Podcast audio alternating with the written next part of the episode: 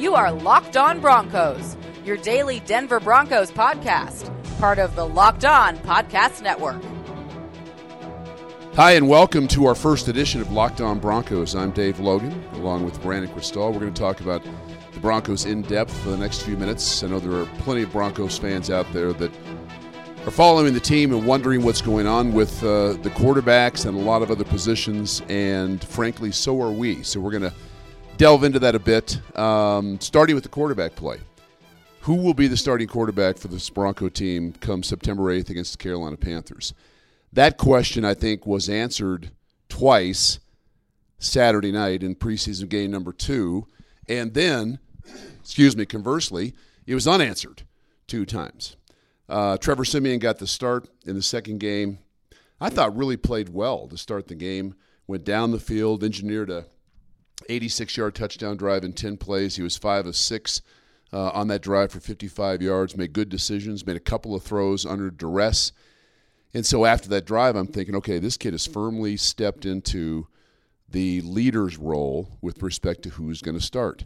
Then the third drive, he makes a really bad decision on a throw. And again, he's a young guy, but a throw that you simply can't make, and it gets returned for a touchdown. So Mark Sanchez comes in, moves the team down the field, gets a field goal, takes a sack, doesn't put the ball up for grabs in the red zone.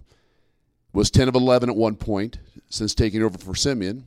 Now I'm thinking, okay, Sanchez has firmly sort of taken the, the lead and who's going to be the quarterback. Then he takes a horrible strip sack fumble, which was his fault. Ball was in one hand as he stepped up away from edge pressure in the red zone and turns the ball over. And then the next possession, after the Niners fumble the ensuing snap, he gets a strip sack from behind and fumbles again. Now, I'm not ready to completely blame him for the strip sack. The second strip sack, even though there are some that say the ball had to come out a little bit earlier, go back and look at that. He hitched up once and and then looked and could the ball have come out a little earlier maybe but that's on the tackle but the first fumble uh, is clearly on him and it's something that has plagued him seemingly for his entire career. So right now paxton lynch the first round draft choice i don't think will factor in this decision. It still comes down to mark sanchez and trevor Siemian. and honestly I, I don't know that the broncos like either one of them at least a whole bunch. Well, let me ask you this, and you would know the stats in your head better, but it seemed like whether it was Peyton Manning or Brock Osweiler with Gary Kubiak, when they were running the scripted plays to start a game, they were in pretty good shape. And, again, you could go through every game in, in your head, I'm sure, much more readily than I could. But we've now seen Mark Sanchez in week one against the Bears with a scripted set of plays lead them down to a touchdown drive. We've seen Trevor Siemian do the same thing. And then once you get away from the script and you're just into your normal – game action, it hasn't gone as well. Do you think there's something to they've practiced whatever they're scripted and they're good there for whatever however many plays it is. And I know that down and distance can affect the predetermined play call, if you will, with the script, but they've looked good there. And then beyond that, that's where problems have arisen, right? Well, I think we've heard that out of uh, Gary Kubiak and Rick Dennison, uh, some of the Broncos offensive coaches, much of this camp. Mark Sanchez his biggest issue is when uh, he gets off script and tries to extend plays, he makes bad decisions. And unfortunately, the league, when you look at how a regular season goes, about 40% of what you call an offense, quarterback gets off script. He's going to have to adjust to whether uh, somebody loses a block up front, he's got to get out of the pocket, uh, whether or not a receiver slips down and that was the side of the field he was working. I mean, this this game, the elite guys are guys that can really uh, compete at the highest level when something breaks down and they've got to basically ad lib. That's not something that Mark Sanchez has been very good at throughout his career. Certainly not good here in training camp. Trevor Siemian is a little bit more athletic and can get out of the pocket. I mean, his thing is, um, can you trust him at the start of the season? Because he has one more snap in his NFL career than does Paxton Lynch. I mean, this is a young, inexperienced quarterback who has a really good arm and has more uh, ability to escape and, and extend plays with his legs than Mark Sanchez does. As long as the Broncos can keep things on script, um, I think Sanchez is fine. But we all know, and especially when the regular season starts, and and defenses really scheme for particular styles of offense and particular individual traits of a quarterback, that's not going to be the case. That's why I think we sit here today, honestly, and you know I'm not sure what they're going to do, which really doesn't matter that much. But I'm fairly certain that they're not even sure what they're going to do, and that is troublesome if you're a Broncos fan. Yeah, I think you brought up the point last week uh, when we were talking that you thought they'd want to announce a starter today, and Gary Kubiak's going to meet the media around 105. So who knows when you're listening to this, but maybe there'll be some clarity. I don't think there will be. I don't think he can go in there and say Mark is our guy, Trevor's our guy, or even we're going to give the young kid a shot. I would like to see Paxton get some work with the ones, but you're getting too close to the start of the season. If anything, they, they probably should have done that already, right? Giving him more work to see how he can do ones versus ones because threes versus threes. While his numbers are nice, and, and you look, he was 15 to 26. He moved well. He throws two scores. Obviously, like the the other quarterbacks, has a turnover with an interception. You just haven't seen him work with Demaryius Thomas, with Emmanuel Sanders, having a first team offensive line, having the first team running backs behind him. But you can't do that now. I mean, we're now what two and a half weeks away from the start of the season, and so I think that's your your biggest. I mean, it's it's a big issue. all the way around. Well, I, I, said that I thought Gary Kubiak might come out and announce a starter prior to the play of those two quarterbacks in preseason game number two. I think if Gary had his wish, in, in the best case scenario today, he'd announce one of those guys as the starting quarterback. Here's the dilemma it's not so much who plays in game three with the starters, it's who gets the majority of reps in practice with the number ones. You know, they've been divvying up reps I mean, that's just unheard of in the NFL. And when you get into the regular season, that's not going to happen. But you've got to get one of these guys. I mean, one of these guys has to get reps with the one ones to, to get him as ready as they possibly can. That's the problem because based on the play Saturday night, there is no clear cut uh, leader in the clubhouse, at least I don't think. I would say this, and I said going into camp, I thought Mark Sanchez would be the starter you know, I've backed off that a little bit because I just because of his his play. He's looked a little bit indecisive. I think it's been uh, the learning curve has been steep for him. This is a new offense for him. Trevor Siemian certainly has has mastered the offense in terms of getting people lined up and understanding the calls and the verbiage. And Paxton Lynch uh, is a rookie who has never had uh, this kind of verbiage, uh, certainly when he was at Memphis, and so it's it's all brand new to him. But I but I my feeling, my gut tells me that, and I have no way to prove this, just a feeling that the Broncos right now would like the starting quarterback, at least against Carolina, to be Trevor Siemian. Would like that to be the case. I don't know that they're ready to say it will be the case, but I, you know, that's just my gut. And they have been very, very frustrated with the continual mistakes by Mark Sanchez. That's not to say he hadn't made some good plays in camp. He has, but he's an eight year guy. And so, uh, how much leeway you give a player that has played that long uh, is is certainly different than a guy that has played one snap in the league, played last year and really didn't play, but it was on the team. So Siemian is basically, in my book, a rookie quarterback. Um, and, and Sanchez obviously has been in this league and had some success in the league, but he has not taken, uh, he's not seized the opportunity in training camp the way that I clearly thought he would when camp started. Well, it does feel like he's very content with just checking the ball off, dumping the ball down, taking the short yardage in front of him. Oh, I disagree with that a little bit. I, I don't see. I don't see that. I don't see that from Sanchez. I, I do see. I do see quarterbacks that understand the situation they're in and understand that, you know, if I make a bad throw here and it's picked, it's probably going to cost me a chance to be a starting quarterback. So maybe they're a little more hesitant. I was saying I was saying that from Trevor. It felt like Trevor was the, the I mean, I didn't log every pass, but I'm just going to disagree with that one too. That's fine because you and I disagree a lot. Uh, you know how it is. That's, com- that's I, completely fine. I, I, don't think they've checked it down too much. I, I think Siemian's been pretty accurate with his throws. He's got a, he's got a really good arm. I mean, I, I like his arm a lot.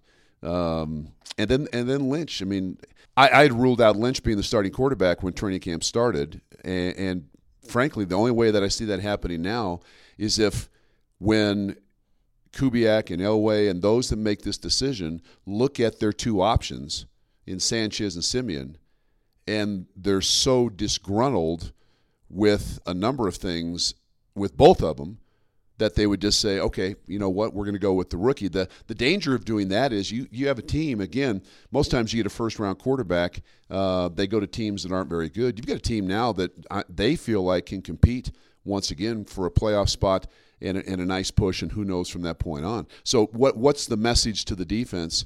If all of a sudden you trot Paxton Lynch out there against Carolina, you just have. I mean, you have to be cognizant of the locker room and sort of the overall feeling because th- these guys watch practice too. They know about the quarterbacks. They, I'm sure they all have opinions on who should play.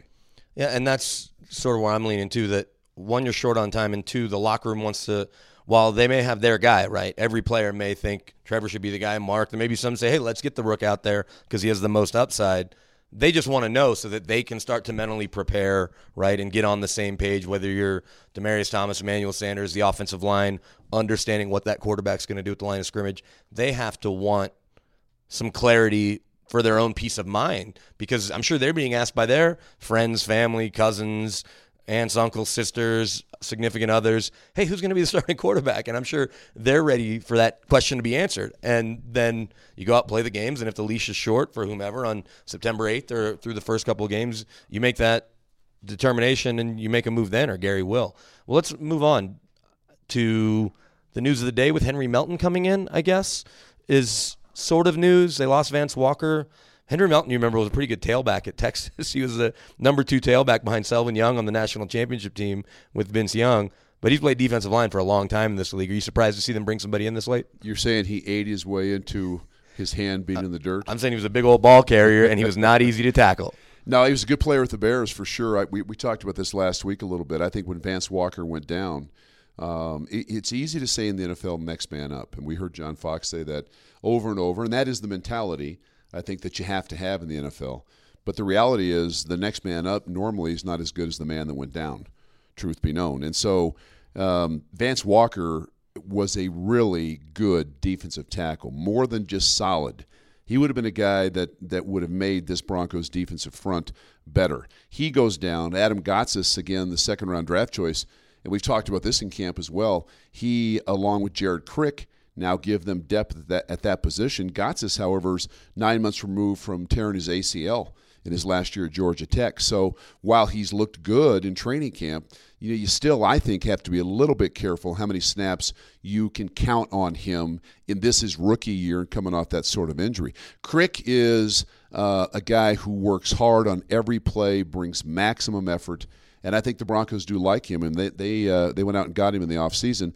But Melton now will give them uh, a veteran presence, another guy who's been through the battles, big, strong interior lineman that just adds to the depth. That's one thing that we saw uh, last year in particular. Uh, with Wade Phillips. I mean, he's not afraid to and indeed wants to rotate defensive linemen. There were six defensive linemen that played a lot of snaps last year for the Broncos, and that that's sort of the trend now in the NFL. It used to be you'd get three or four guys, and they go out and play 65 snaps a game. Not anymore. I mean, your your best players are guys that are going to play 40 to 45 snaps in a game. Yeah, Henry Melton being signed feels like bad news for Billy Winn, who's a vet that they brought in that played a few years in Indy. I think he was excited about an opportunity here, and Bill Kollar is just going to continue to attract – free agent defensive lineman. You saw Jared Crick got here as quickly as he could when he had an opportunity to change teams. But I think Henry Melton coming in says we're going to pump the brakes on Gotsis a little bit. And I feel like, I mean, you called the game on, was it the Carlos Hyde touchdown? Gotsis got uh, pretty well sandwiched at the point of attack, and that's just going to come from understanding leverage and, and playing this game at this level a little bit more. Right? Yeah, I, I don't think Gotsis is ready for full time play in the NFL on this defense right? He's a rookie, number one. And again, he's coming off that injury, number two. Um, and, and I think the club loves him. I think they like his motor. Uh, he's a freakish athlete. I mean, he's one of the best athletes for a young guy that size that we've seen in this league uh, in the last few years. But is he ready to be a 40 down per game guy? And I think the answer right now would be no. Henry Melton, as you said, is a veteran, a big, strong guy that uh, you just can't have too many I mean, you can't have too many edge pass rushers, which the Broncos have an abundance of, and you also can't have too many defensive linemen that can stop the run and and and ex, uh, exert a little bit of pressure from the interior part of the defense on the quarterback. So, I mean, I, I like the move. I was surprised, frankly, that Henry Melton was out there sort of hanging around. Yeah, but maybe he was just waiting for the right situation, waiting for a training camp injury. They saw one here in Denver, and, and he and his folks thought this was a good place to go. Let's uh, talk briefly about the running back situation. That's another, uh, I think, spot that interests Broncos fans. Clearly, C.J. Anderson uh, is the number one guy. He's uh, he's come to camp in the best shape of his career. He had six carries for 30 yards, including that uh, touchdown run of what was it, like 19 yards, I think. Um, he also is being paid six million dollars this year, which factors in. I mean, teams normally, if they pay you that kind of money, they want to get that sort of production out of you. They want to be paid for their investment. So I think C.J. Anderson, as long as he stays healthy, is going to be the bell cow. I don't, I don't know that we're going to see you know rotating backs every uh, every other series or guys tapping their helmets to come out. I think C.J. Anderson, frankly, is poised for um, a season between 1,350 yards and 1,500 yards. I think he can have that kind of year because I do think, we'll talk about this on another day, but I do think the Broncos are better up front on the offensive line. Uh, behind him, I think everybody's been really impressed with Devontae Booker, the fourth round draft choice out of Utah. Strong, decisive, powerful, good feet. That's four attributes of a running back that if you can have – you're going to be a pretty good player. His thing is, can I am I am I uh, able to pick up blitzes? Do I understand protections? He's a great receiver out of the backfield. He's got uh, as good a pair of hands, I think, as a lot of receivers in this game. You don't say that about running backs too often. Very natural ball catcher. Was at camp last week, just watching him on the sideline, just playing around, playing catch snagging the ball with one hand. I'm thinking, okay, this this young guy has great, great hands, and I think Booker is going to get playing time. I mean, he's not going to necessarily push CJ. At least I wouldn't think so, but he's going to get playing time for sure. That leads us to Ronnie Hillman, who led the team in rushing last season with over 800 yards. He had uh, he had three carries, I think, for uh, 21 yards in the uh, preseason game number two.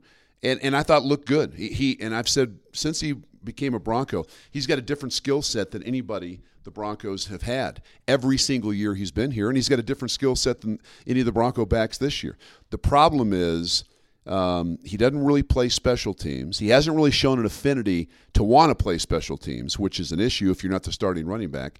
Uh, and number two, um, you know, they love Devontae Booker. You don't draft a guy like that if you're completely sold on your running back situation. And and John Elway quickly pointed out this spring, hey, they had a second round grade on Devontae Booker, so they really like him. It feels like Ronnie Hillman is being showcased to hopefully be traded for the Broncos. That they would like to get some sort of value. Now he was on the open market for month, month and a half, two months, and then ends up re-signing here in Denver. It's not going to cost him any money to release him. His deal's around million eight. So as guys, you know, again, it's a, a bit of a war of attrition. As guys go down around the league through these third preseason games, he could become attractive. There's teams out there that have familiarity with him. When you talk about John Fox and, and his staff in Chicago, Adam Gase, obviously there with the Dolphins and and Jack Del Rio in Oakland, just to name three that could use him if they need running back depth. We know the Buffalo running back situation is a bit of a mess. They just released Carlos Williams. So there may be teams that'll say, hey, we'll give you a, a conditional fifth or here's a sixth for him because I just don't see playing time for him if everyone's healthy, at least significant playing time. And he just doesn't seem to be wired for special teams, right? Yeah, you're, well, I mean, you know, sometimes you got to get wired. Yeah. yeah. he he like Kapri Bibbs. We talked to him, and he said, "I want to be on every special yeah, team." because Capri understands that for him to stay in the league, at least for the early part of his career as a running back and a backup running back, he's got to play in special teams. Ronnie Hillman doesn't view himself as a special teams player. That's a little bit of an issue. Uh, and, and I also think that the, the problem now for the Broncos, I agree, uh, of them trying to showcase him. Teams, you know, they're not stupid. Um, they know the, there's a chance – maybe even a good chance Ronnie Hillman's going to get cut. So why do we want to give you a fifth round, a conditional fifth round pick? Um, the answer, I think, is if there are teams, as you mentioned, that are really in trouble at running back and they don't want to take a shot at Hillman being released and then being able to negotiate and go wherever he wants to, maybe they make a deal that uh, assures them of getting a guy like Ronnie Hillman. I mean, Hillman has the ability to play in the league for sure. I don't know that Hillman is a 20 to 25 carry per game guy. He's just he's not sturdy enough. He's not built for that. But he has a nice change of pace back. Uh, he's got decent hands. He doesn't have great hands. Pretty good blitz pickup. Has He's been. pretty. He's he's a willing blitz pickup guy. The issue is he's just a small body. I mean, you've got linebackers these days, you know, 240 to 260 pounds with a full head of steam, and you're a you're a back at 200 pounds that you say go up and meet that linebacker at the line of scrimmage. You know, and I don't mean just extend your hand, and say how you doing. You got to meet him with his, your helmet under his chin. That's not all that good a matchup from the Broncos' perspective. But um, I, I think right now, as we do this today, I think. Uh, my guess would be Ronnie Hillman will be playing somewhere else uh, for another team this NFL season. Yeah, I think uh, I agree, and it'll be one of those where if he goes somewhere else and is really good, you'll say, "Man, I wish we would have seen that here from him." You mean second guessing in football? I know, shocking, right? It happens. All right, well, should we uh, put a put a nice red bow on this one? The first Locked On Broncos, I think, went pretty well. We're going to do this for you every weekday, Monday through Friday, and we look forward to talking Broncos with you here on Locked On Broncos. He's Dave Logan. I'm Brandon Krisztal. We'll see you next time.